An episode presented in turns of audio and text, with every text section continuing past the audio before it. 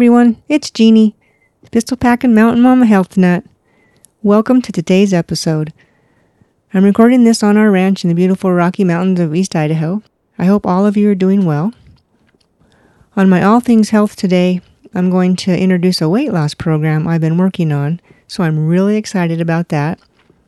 And I'm also going to talk about an ingredient you should throw out of your diet called red dye number 40. It's in a lot of different products. And for my mountain adventures, keep listening after the health segment as I share how I had a shootout with a black and white kitty. Yeah, it doesn't end how you think it does. But first, I need to talk just a minute about a sponsor for my podcast called 3 International. It's a proactive wellness company with the highest quality nutritional supplements on the market today. One of the incredible products they offer is called Éternel, and I love this product and I love how it tastes. It actually comes in a gel pack that you just take once a day, and it's an antioxidant superfood blend that has resveratrol, glutathione, marine collagen, superfruits, and CoQ10, all which fight against premature aging. Who doesn't want that? And it promotes cellular health and longevity, neutralizes free radicals, and protects against UV damage. This product and all of the three products are listed in the physician's desk reference, and you can check that out at www.pdr.net. And for more information about Éternel and the other products, check out my website, jeanneolson.iii.earth. Before I start today's topic, I want to introduce what I call the TOTT Weight Success Program. And what TOT stands for is throw out the trash. It's T O T T. And starting with my next episode, not today's, but the next one, for the next 10 episodes, I'm going to give you two weight loss tips, and then I'll talk about one thing you should throw out of your diet, like I have in my previous episodes. The program is designed to go for 10 weeks, and it's my hope that at the end of the program you will have some success, depending on your goals, and also you'll, you will have created lifelong habits. There's no point in starting any weight loss program if you don't create different habits in your life, because you're just going to gain the weight back plus some. But this plan just isn't for weight loss, it's also designed for you just to be more healthy, you know, if that's your goal.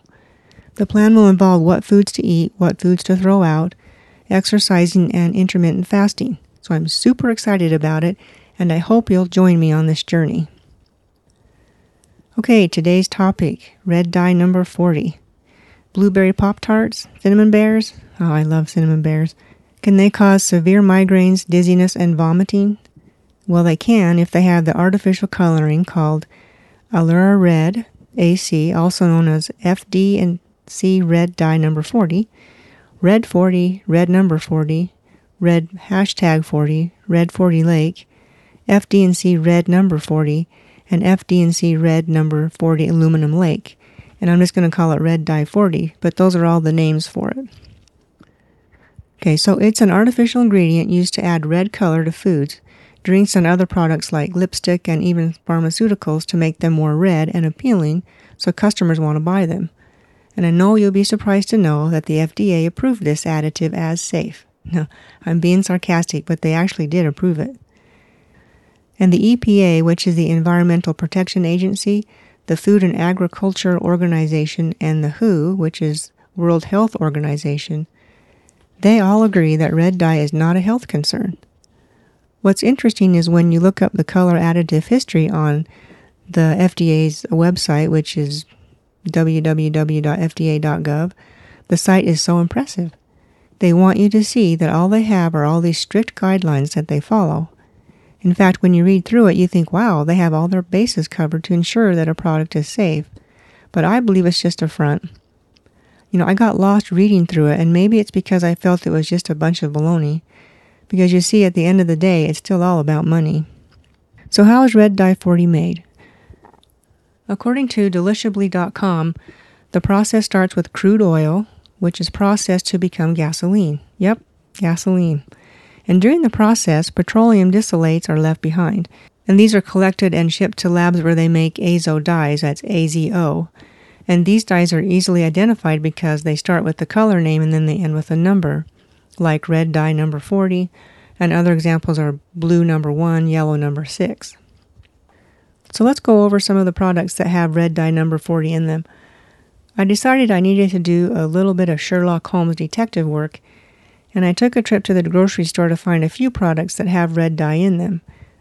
And I found and this one is so sad because it's peanut M&Ms and they have 10 different azo dyes in them, one being the red dye 40. I also looked at the blueberry pop tarts and they have 3 different azo dyes in them. And an even sadder one is Skittles. They also have 10 different dyes in them. I didn't actually look at these products, but according to Healthline, you can find it in pickles, barbecue sauce, Hawaiian punch, flavored milk, yogurt, puddings, ice cream, popsicles, candy, gum, breakfast cereals and bars, jello, fruit snacks, chips, soda, sports drinks, energy drinks, powder drinks, and even some protein drinks. All of the government agencies I mentioned earlier feel that red dye number 40 is safe. However, the Institute for Integrative Nutrition says that concerns about its health risks are not new. Studies have been focusing on the harmful dangers of food dyes for over 30 years. Today, there are only seven synthetic dyes left on the FDA's approval list. Like that means anything, but anyway, almost every 10 years, another dye is taken off of the market because of its negative side effects. There was one dye called Orange Number One, and that was removed in the 1950s because kids were getting ill from eating orange Halloween candy. Red Number Two was banned in the 1970s, and then Yellow Number Five today is being investigated because it's thought to cause cancer. Why does it take the FDA so long to take these harmful substances off of the market? Well, because they don't make any money, that's why. You would think that if one dye like orange number 1 was banned clear back in the 1950s, which is 70 years ago, that the rest of the dyes would have been immediately banned as well. The Center for Science in the Public Interest has been pushing the FDA to remove what they call the Southampton Six, and that's uh, six different dyes they feel are harmful to your health.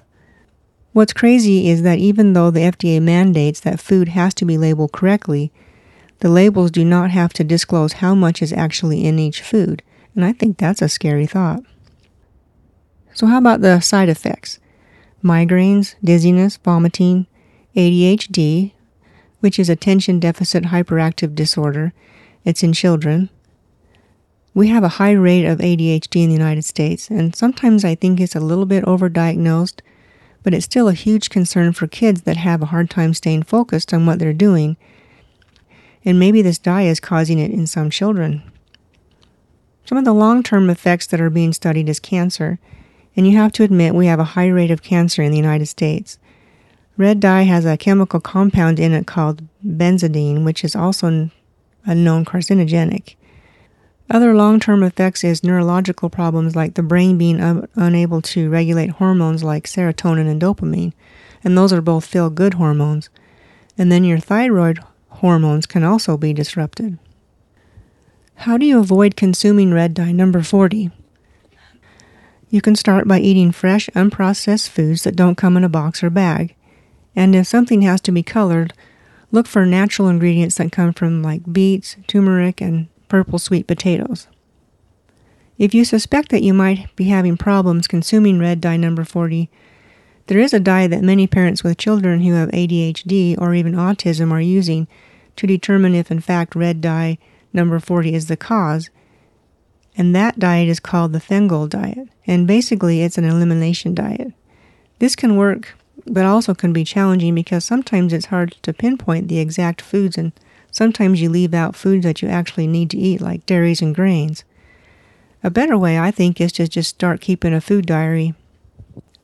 I encourage you to start doing that right away, and it's not always fun, but you keep track of everything you eat and also how you feel after consuming the food. Now, keep in mind that if you have a food allergy or a sensitivity, symptoms may not show up for several days later, and that can be frustrating. But write down in your diary the day you felt bad, and then you can look back to see when you actually ate the food. And this takes some time, like two or three months sometimes, but in the long run, it'll be worth it. So, as I end this segment, although it's hard to do, be aware of what you're buying and eating by reading the labels. This is so important. The more research I do, the more I realize that many of the health problems we have in the, in the United States, like cancer and ADHD, are caused by our diet. Cancer and autism and ADHD were not as common like a hundred years ago. In fact, I, I rarely heard of autism or ADHD when I was a kid in the 1970s. And of course, today we have better, more intensive research, so that's a good thing. Well, shoot me an email if you have any more questions or if you have any thoughts about red, red dye number 40 or if, if you've had problems with it, I'd love to hear about it. And please let me know if this episode was helpful, because I'd love to hear your stories. And please share this with someone who you think might benefit from it.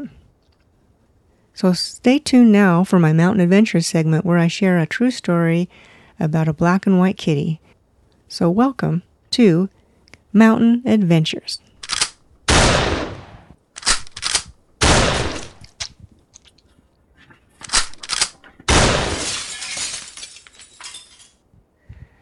Before I get into my black and white kitty story, I want to share a short story about our dog Belle.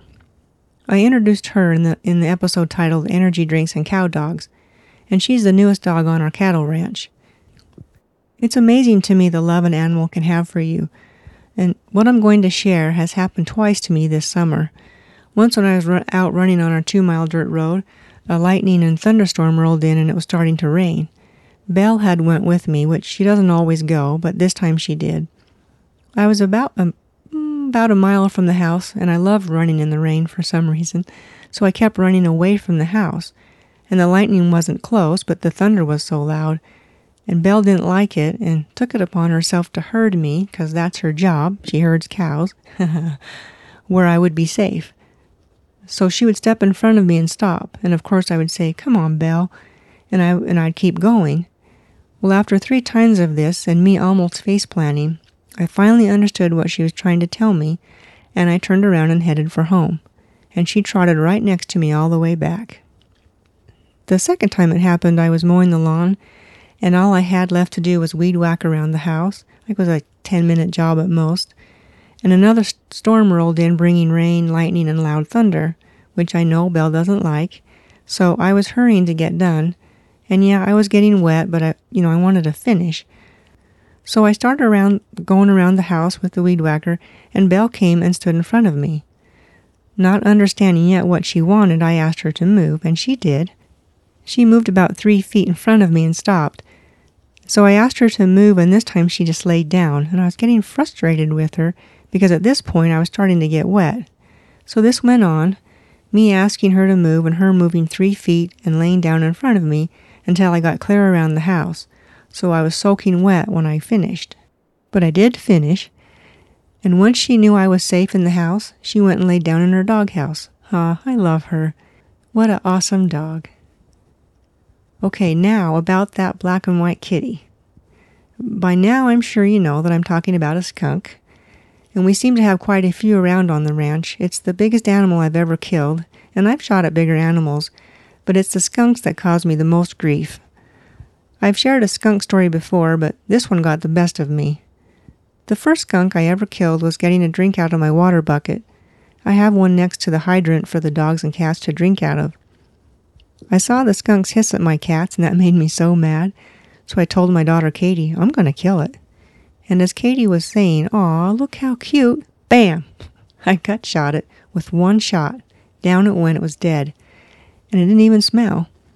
And I told my husband Nick that it was a planned shot, and that if he hit it just right behind the liver, it won't stink. When in fact, I have no clue where to shoot it. and he knows that. He just rolled his eyes at me. But the skunk that got the best of me was last summer. Nick and I were eating lunch in the house, and the dining room faces the backyard. I have a bird feeder hanging by the window because I'm a bird watcher. They just fascinate me. So I wasn't paying attention to what was going on outside, but Nick was. He told me to look out the window, and there it was, a skunk. No. So I quickly ran and grabbed my ear protection and my second favorite gun, which is the 38 with the 4 inch barrel. My favorite gun now is AR 15, which I wanted at auction. Well, I tried to quietly open the back door, and it squeaks really bad. So, just a side note if you want to break into our house at night, you might want to oil the door first. But anyway, I carefully opened the door and I slipped outside. My biggest fear is being sprayed because those little critters can spray up to 15 feet. I didn't see the skunk when I first went out, so I edged my way to the corner of the house. And there he was over by the pine tree sniffing in the grass. He was clueless at this point that I was there. I didn't have a very good shot from there, and of course Nick was whispering to me instructions out the window where to where to stand, like like he had a better view or something. Well, I left the corner of the house and I ran quickly over to a storage shed that is close to the house. I felt like I was in an action movie. I figured that was a better angle to shoot from. I slowly brought my gun up, planted my feet firmly on the ground, held my breath, and bam! I took a shot.